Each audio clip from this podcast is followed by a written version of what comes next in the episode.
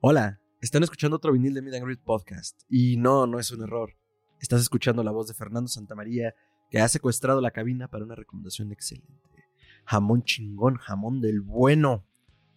Y aunque sé que esta sección estaba pensada para darles a conocer los 500 mejores discos de la historia según la Rolling Stone, pues a veces la Rolling Stone no sabe lo que hace y por qué este no está, pues es un misterio.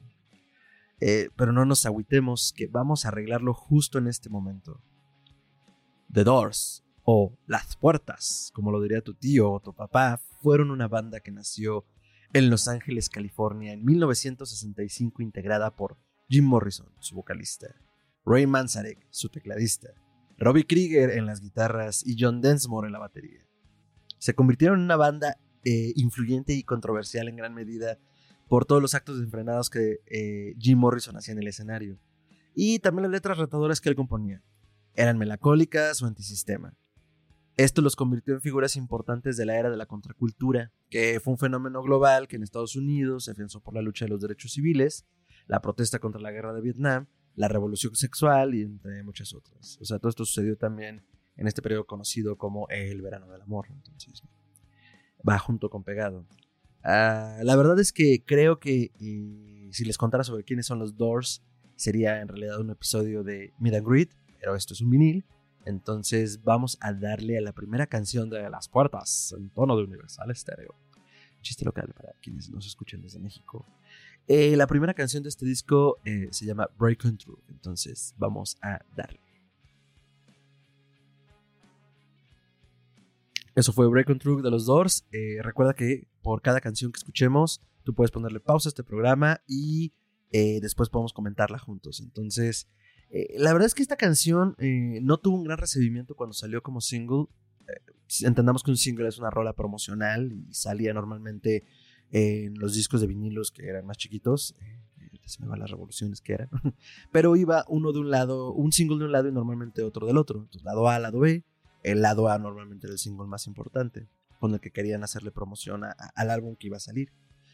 Pero lo cierto es que aunque no fue tan popular, esta canción se convirtió en el sello de la banda, por llamarlo de alguna manera, porque ese ritmo, esa fuerza, eh, la forma en la que Jim desgarra su voz, es algo que podemos escuchar en todos sus discos y canciones.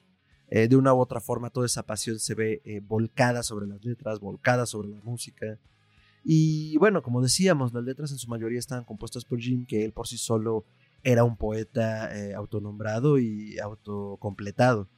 Eh, él y Roy Manzarek se conocieron en la Universidad de Los Ángeles, California, en la Facultad de Cine, pero en realidad eh, fueron por caminos muy diferentes a lo que la facultad les planteaba, como lo hemos visto. Eh, eran profundas las letras, eran intensas, o las tres.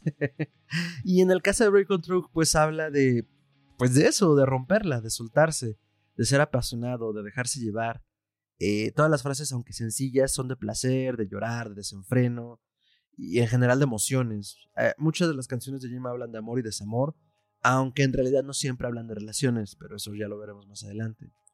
La música siempre lleva una carga enorme a los teclados de Manzarek, eh, que normalmente Manzarek tocaba el bajo, el bajo en ese teclado, y pues esa es una de las características eh, que hace que los Doors sean un poco distintos a las bandas de las épocas. Normalmente los integrantes, pues, entre ellos tenían un bajo.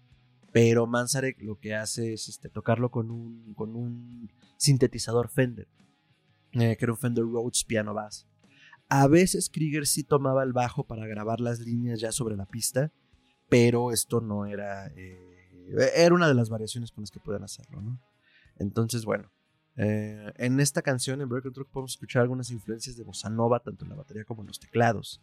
El propio Manzarek declara en su autobiografía Riders on the Storm que mucho de lo que hace Joao Gilberto, que es uno de los grandes nombres de la bossa nova, eh, influyó en cómo lo componían.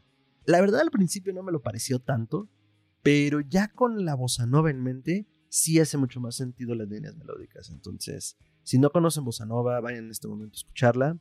Escuchen un fragmento de alguna canción, sobre todo de Joao, y si ya la conocían, tengan esto en mente y pues, se van a dar cuenta que sí hace mucho sentido, ¿no? Entonces, Ese es el asunto. Las puertas. Las puertas, el nombre lo toman eh, del libro homónimo del escritor británico Aldous Huxley, eh, llamado Las puertas de la percepción, que a su vez él lo toma de una cita de William Blake, un importante pintor del siglo XIX inglés también.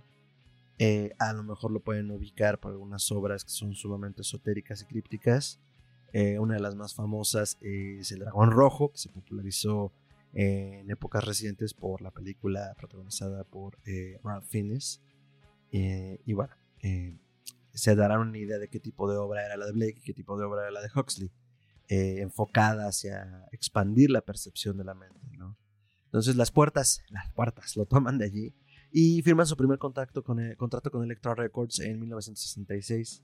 Y la verdad es que a partir de ahí todo fue creciendo como espuma. Y para principios de la década de los 70 era una de las bandas más importantes del momento, más influyentes, con ventas de más de 4 millones de álbumes en Estados Unidos y 8 millones de sencillos. Entonces eso no era poca cosa. De hecho fueron la primera banda en acumular 8 LPs consecutivos de oro, eh, lo cual no nadie lo había hecho hasta entonces. Eh, la muerte de Morrison en realidad sucede en París el 3 de julio de 1971 en condiciones muy inciertas pero la causa oficial de su deceso fue falla cardíaca. Muchos dicen que por sobredosis de heroína. Y de este modo se unió al famoso Club de los 27, pero ese es motivo para otro programa. Eh, vamos a escuchar la siguiente canción de este gran disco llamada Soul Kitchen, la cocina de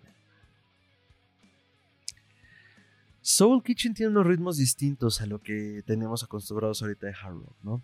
Eh, la canción toma su nombre de un restaurante llamado Olivia en Venice Beach, pero pues dices, oye, se llama Olivia, pero no Soul. Bueno, eh, resulta que este restaurante ubicado en California, que era donde Jim normalmente se quedaba hasta tarde, servía cocina soul. Soul es un apelativo que comienza a usarse a principios de los 60 para referirse a ciertas expresiones de la cultura afroamericana, como la música o la comida. Eh, esta última, eh, que es a la que se refiere la canción, tenía por raíz la comida que le daban los dueños de las plantaciones blancas eh, a los esclavos. Entonces, eh, en realidad esta comida también siempre tuvo raíces africanas por la herencia cultural, pero fue una manera como de referirse a ello. Y, me parece que la primera mención se da en una autobiografía de Malcolm X, el activista radical estadounidense por la lucha de los derechos civiles de los eh, afroamericanos. Pero bueno, a eso hace referencia, ese tipo de cocina. Entonces, bueno, para mí esta canción es una suerte de rock duro que te pone a tono. O sea, podríamos considerarlo como tal, igual a Break on Truth, pero tiene, tiene otro sabor, es otro tipo de rock duro. Te pone a tono, te pone a fiesta, high, o sea, elevado, ¿saben? Eh, es como esa canción antes de salir de la puerta, eh, antes de salir de la fiesta, que te pone a tono, ¿no? Para irte ya eh, completamente a gusto con lo que has vivido en esa noche. Entonces, creo que es altamente recomendable para bailar como lo hacía tu papá. Ahora, tomen en cuenta esto. Esto, es algo que no, que no dije, tal vez debía haber mencionado al principio del vinil. Esta es una canción, bueno, en realidad este es un disco que yo escuché a los, entre los 8 u 11 años. Entonces, para mí se abrió un mundo nuevo de qué era la música. Eh, no es porque viniera precisamente de Cricri, pero pues fue mi primer contacto con eh, pues una música contracultural justamente, ¿no? Entonces, eh, mucho de lo que les voy a contar ahorita es de lo que yo recuerdo que sentía las primeras veces que la escuché. La verdad, también al principio le tiré una piedra a Rolling Stone, pero lo cierto es que eh, sí lo rankearon en una posición en una de sus listas, fue en el lugar 40 en la de los 100 artistas más grandes de todos los tiempos, tampoco los tienen tan relegados y a Jim Ray Lagarto mi hijo Morrison en el quinto lugar de su lista de los mejores cantantes líderes de todos los tiempos. Entonces, bueno, tampoco los tienen tan abandonados. En 1993 los integraron al Salón de la Fama del Rock and Roll y aunque la muerte de Morrison paró en seco toda esta vorágine y ninguno de los integrantes por separado consiguió el mismo éxito que consiguieron juntos, a pesar de que tuvieron otros proyectos, eh, pues eh, Hoy les vengo a hablar de este disco porque pues es una, eh, uno de los discos que yo considero más importantes en la historia de la música norteamericana, ¿no? Entonces, bueno. El disco fue producido por Paul A. Rothschild, mm, no confundir con los Rothschild Illuminatis, que fue un influyente productor que también trabajó en un disco póstumo de Janis Joplin. Entonces, este, pues en su momento era un peso pesado. Eh, ahora vámonos directo con The Crystal Ship, eh, la tercera canción de este disco. Esta es una canción muy bonita que ha sido víctima de muchísimas interpretaciones asociadas a las drogas. Si ustedes conocen la historia de los Doors o ya van viendo por dónde va esto, para Jim no eran nada desconocidas las, eh, los estupefacientes de, cualquier tipo. En ese sentido, mm, muchas de las canciones quieren, o, o, sí, algunas están asociadas a algún tipo de droga. En este caso de Crystal Ship normalmente la han estado asociando a las metanfetaminas, al cristal, y que de hecho el hecho de que sea un barco de cristal habla de agujas y de inyecciones la realidad es que esta canción en particular es una canción de despedida para la exnovia de Jim llamada Mary Werbelow, poco tiempo, y la compuso poco tiempo después de que terminaran. Entonces, bueno, aunque juraban que hablaba de metanfetaminas o de agujas hipodérmicas, o que era un doble pacto homicida-suicida también, la verdad es que no, chavos, la verdad, nada que ver. Aunque la letra es tremendamente ambigua, como muchas de Jim, lo cierto es que me logra a mí meter una cierta melancolía y pues sí, la verdad es que sí se siente como una canción de despedida, azul como dirían algunos. Entonces antes de que te deslices en la inconsciencia, quiero tener otro beso, otra rápida oportunidad de felicidad, es una de las líneas que eh, marcan mucho esta canción, o sea, justo esa en particular, eh, pues habla como de esa sensación que tienes después de un rompimiento. El disco de los Doors fue el álbum el disco homónimo de The Doors fue el álbum debut de la banda y se grabó en Sunset Sound Records, eh, que es un mítico estudio ubicado en Hollywood y que se creó en 1958 como parte de la estructura Disney Studios. De hecho, eh, eh, fue como orden directa de Walt Disney que se pudiera crear un estudio de esta naturaleza para que se grabaran los audios de las películas. Y pues por mencionar algunos de los primeros filmes de Disney, se grabó allí el audio de Mary Poppins y 101 Dálmatas. Ese mismo lugar vio nacer Purple Rain de Prince, el disco póstumo de Janis Joplin titulado Pearl, que produjo el mismo productor de los dos, Rothschild, el espantoso Chinese Democracy de Guns N' Roses, y varios álbumes de Elton John, Eddie Van Halen y Led Zeppelin. Entonces, no estamos hablando que fuera un estudio improvisado de ninguna manera. Era un gran lugar en el que cayeron los Doors. Eh, la siguiente canción en nuestro disco es 20th Century Fox. Ok, y ahora que ya escuchamos esta última, si bien muchas de las canciones de Jim tenían un significado profundo o un significado prácticamente oculto solo para el mismo Jim, eh, había otras que eran bastante lights, bastante simples, como en este caso eh, habla de, o sea, nos hace alusión directa al nombre al estudio de, de películas, pero la realidad es que Jim era una canción simplemente que hacía más referencia a una, a, una, a una chica bajo el apelativo de Fox en el término peyorativo. Una chica fiestera, una chica superficial. Muchos han pensado que en realidad sí es una metáfora del estudio como este glamour hollywoodense que está, eh, más bien está disfrazado de todo este glamour y que en realidad es solo la superficialidad de los estudios. La superficialidad de esa vida famosa. Eh, ya lo hemos escuchado en otros programas y con otros artistas.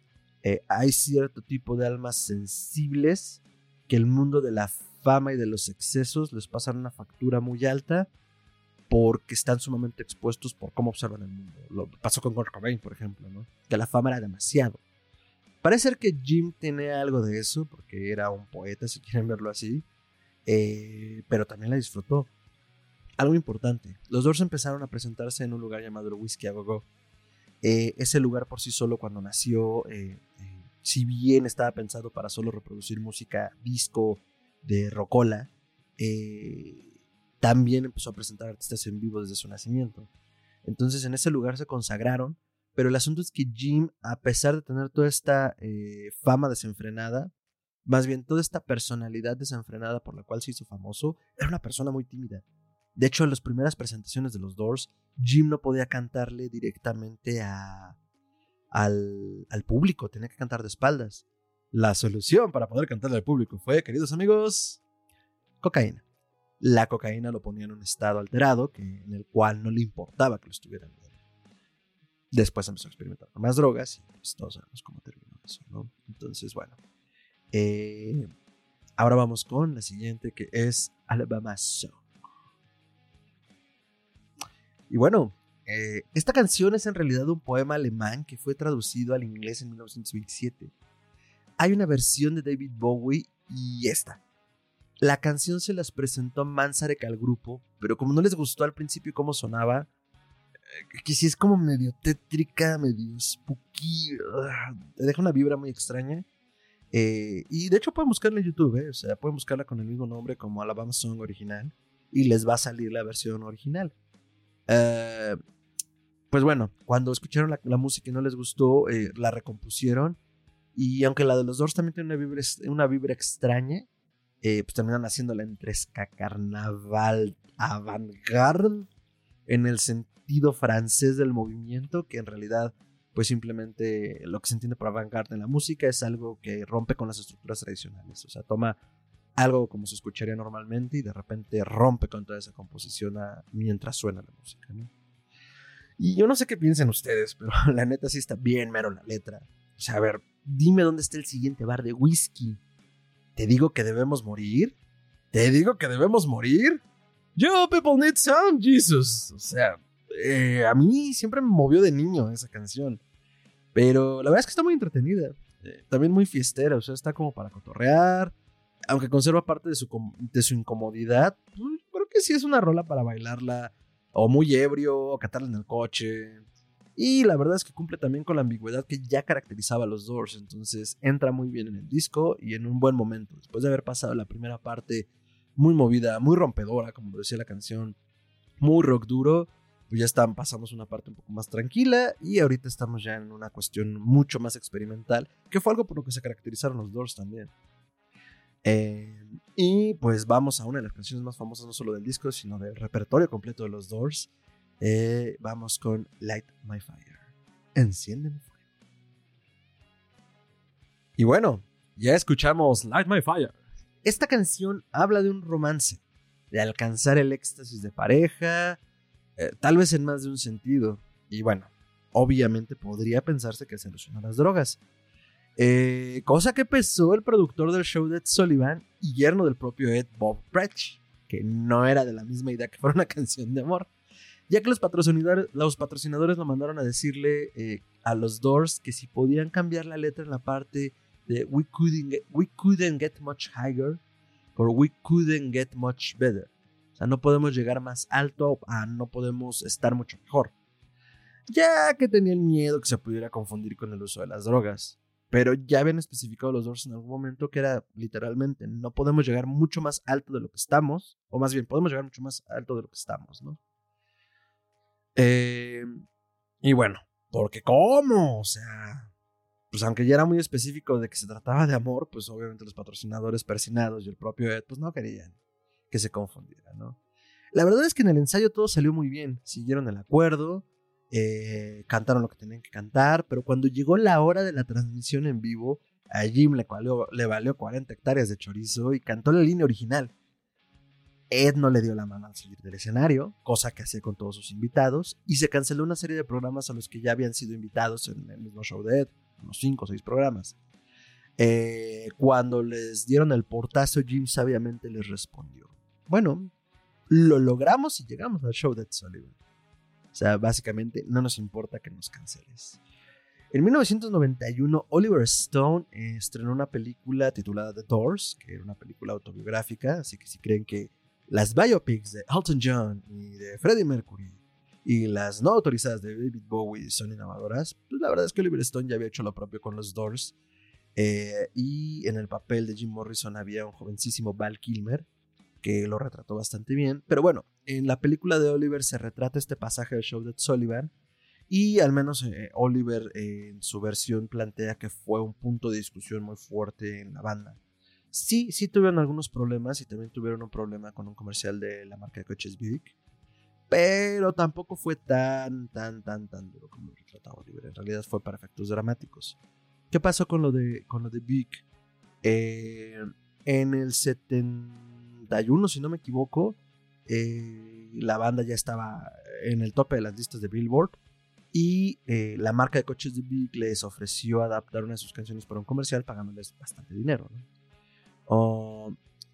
Los demás integrantes de la banda, Densmore Krieger y Manzarek, al no poder contactar a Jim, que se había quedado en París después de una gira para ver si él autorizaba el uso de la canción junto con los demás, decidieron que era buena idea ya que todos tenían los mismos poderes y eh, capacidad de veto. Entonces, pues, aunque Jim no dijera nada, pues en teoría ellos pueden tomar decisiones. Cuando Jim regresa a Norteamérica y escucha la canción en el comercial, mm, pues va con los representantes de Buick y les dice, oye hermano, eh, si no quitas la canción, voy a pararme frente a una cámara de televisión y a destrozar en Buick eh, con un martillo. Eh, obviamente Buick no quiere ese tipo de publicidad, pues bueno, se diga. Mm, ahora vamos con la canción de Backdoor Man. Backdoor Man. Simple, sencillo y al punto. La canción habla de un hombre que se acuesta con mujeres casadas. la expresión de la que toma el título es parte de unas expresiones sureñas de Estados Unidos y por supuesto que los Doors, al ser considerados como blues eléctrico, tenían que poseerle en su repertorio. Desde el inicio, ese golpeteo de la canción nos avisa que lo que se viene, locura y pasión desenfrenada, igual que lo que hacía en Jimmy compañía. Ah, para mí en realidad las canciones en ese momento no me hacían sentido las letras cuando lo escuché por primera vez el disco, no porque no las entendiera, sino porque no les daba importancia. La música era lo que a mí me movía, ¿no? Entonces todo este blues eléctrico, como les decía, todo este rock duro del que hemos hablado, para mí era una sensación de emociones nuevas. ¿no? Yo conocía el rock, yo conocía hasta cierto punto el metal por mi papá, que fue mi principal influencia musical cuando era chico. Pero esto rompía todas las expectativas. La voz de Morrison, los sintes de Manzarek, eh, los solos de guitarra, aunque sencillos pero poderosos de Krieger. Ah, en Light My Fire quizás lo vi un poco, pero entre el intro que hace este Manzarek y eh, las guitarras de Krieger, o sea, como todos estos pasajes instrumentales, eh, pues te dan otro sabor, te dan otra chispa. Algo que en realidad no muchos artistas consiguen. Digo, cada uno tiene su sello. Pero el sello etéreo cósmico de los Doors, yo creo que Janis, los Doors, David Bowie, en cuanto al sentido etéreo musical y de conexión con esa chispa, pero no tantos, ¿eh? Eh, bueno, entonces pues Backdoor Man realmente no hay que darle muchas vueltas y pues la letra habla justamente de estas infidelidades. Entonces, eh, todas las, bandas tienen canciones románticas y de infidelidades al parecer. Pasemos con I Look at You. Y bueno, ya vimos que las drogas son una constante en las letras de las puertas. Pero que pueden confundirse con una canción de amor por la ambigüedad.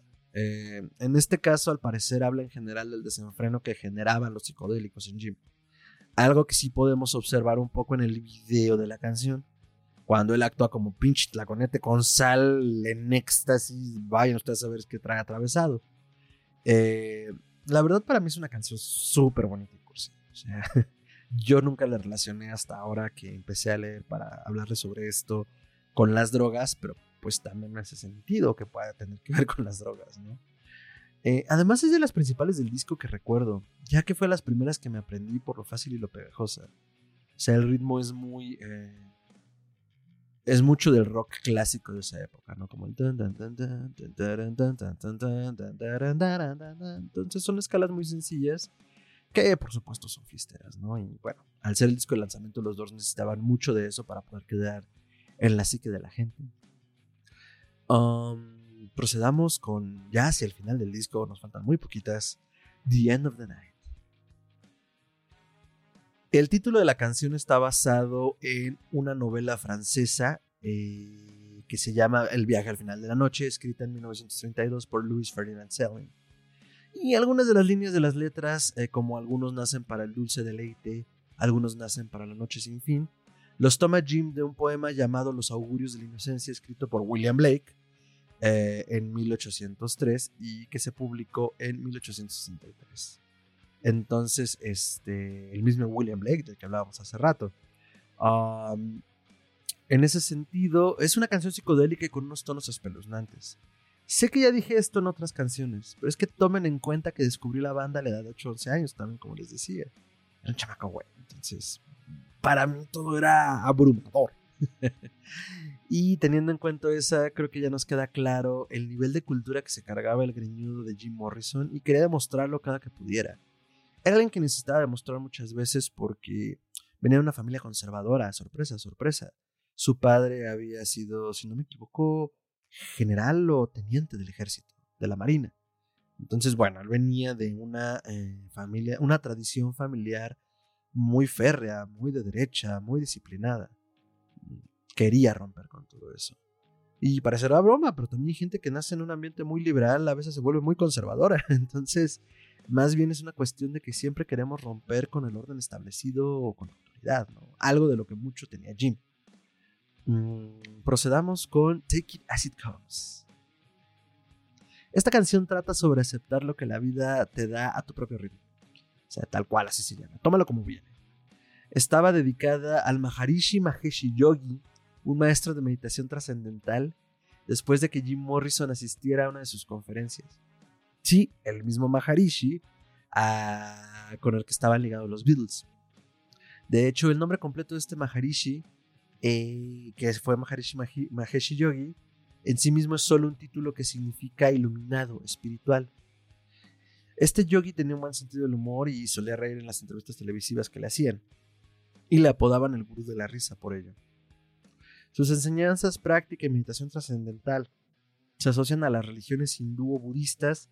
Este yogi también propuso defender la meditación en sí misma como una práctica espiritual y medicina alternativa basada en una interpretación de la antigua ciencia védica, parte de la religión hindú.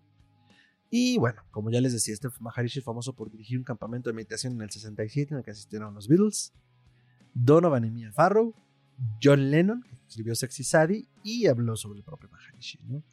Entonces, bueno, ahí estaba el top of the cream, el chile de todos los moles. No es cierto, la jonjolí de todos los moles, ya no me sé mis dichos. y bueno, después de esto nos queda la última canción y el cierre de este gran disco, The Vamos con ella. Y justo como este disco nos acercamos al final. Con este fue una canción que el mismísimo Francis Ford Coppola seleccionó para su titánico filme titulado Apocalypse Now, basado en la novela El corazón de las tinieblas de Joseph Conrad, que en realidad es una novela que habla sobre el colonialismo y el racismo inglés, pero que se ubica durante la guerra del Congo y Coppola la adapta a la guerra de Vietnam. Entonces, esta canción es famosa de entrada por su fragmento edípico, en el cual a mitad del coro, bueno, a mitad de un pasaje instrumental en medio de la canción, Jim, eh, después de cantar un poco, hace una suerte de declamación poética y dice, padre, quiero matarte, madre, quiero... Ya se imaginarán si es edípico. Eh, hubo muchos problemas por la grabación de esta canción porque mientras se grababa en los estudios, eh, Jim estuvo muchas veces eh, bajo el influjo de estupefacientes. Y cada vez cantaba una versión diferente, ya fuera por la letra, ya fuera por el coro, pero bueno, en realidad siempre hablaba de este, eh, esta referencia edípica. Entonces, bueno, hubo un momento en el cual la banda tuvo una crisis importante a la grabación de este tema, porque pues, Jim estando drogado, encaró a todos los integrantes de la banda y les decía, es que nadie me entiende, nadie me entiende. Y empezó a desmadrar el estudio. A lo que Manzarek se puso a hablar con él detenidamente y dijo, es que yo sí te entiendo. Y después de estar dialogando un rato con él, intentó explicar como, pues, por qué era importante la parte edípica, que era una ruptura con la naturaleza, que era matar al padre como este sentido egoico, ¿no? O sea, obviamente apelaba a la polémica, pero pues el sentido en teoría que Jim le daba era un sentido muy profundo en cuanto a nuestra cómo él se sentía en el mundo, ¿no? O cuál creía que era la posición de las personas en el mundo. Entonces, eh, pues The End fue una de las canciones más duras en realidad para grabar para Jim. Y pues años después fue, muchos dicen que fue la última canción que escuchó antes de morir. Que mientras estaba en esta bañera en París, en el departamento que le había eh, rentado su novia Pamela Carson, Pamela Morrison, pues fue lo que estaba escuchándose en el apartamento. Una escena que también retrata a Oliver Stone en su filme. Entonces, eh, les recomiendo mucho esa película, si bien es sumamente eh, polémica y dramática en cuanto a la exageración de muchas escenas. Em, pues es, entretenida y es informativa y está muy bien hecha. La actuación de Val Kilmer no tiene, no tiene comparación. Entonces, eh, ahí se puede echar un clavado express en cuanto a la historia de los Doors. Y bueno, Les dejo este primer disco para que puedan disfrutarlo. Espero lo hayan escuchado. Espero les haya gustado. Por favor, déjenos en la caja de comentarios qué es lo que piensan. Y pues eh, acompáñenos con más recomendaciones, viniles y episodios aquí en Mid Podcast. Recuerden seguirnos en todas nuestras redes sociales como arroba Podcast. Eso es MGRWT Podcast. En todas las redes nos pueden encontrar así. Y como Mid and en todas las plataformas de podcasting importantes. Si no hemos llegado a tu plataforma, avísanos y haremos lo posible por estar allí. Y bueno, a mí me pueden encontrar como arroba mantrasaya, eso es con una tiene doble al final, arroba mantrasaya en Facebook, eh, no es cierto, en Twitter, en Instagram, en Facebook, como facebook.com diagonal mantrasaya. Y pues ya saben, también pueden seguir al eh, podcast hermano de Mid and Greed, al terrorífico, extraño y maquiavélico eh, Histeria Colectiva Podcast como podcast.histeria, podcast histeria, Histeria Colectiva Podcast en todas las plataformas de eh, podcasting. Entonces, bueno, yo soy Fernando Santamaría. Muchas gracias por acompañarme en esta recomendación vieja como el hambre, pero muy deliciosa. Y pues nos vemos en la siguiente. Hasta entonces.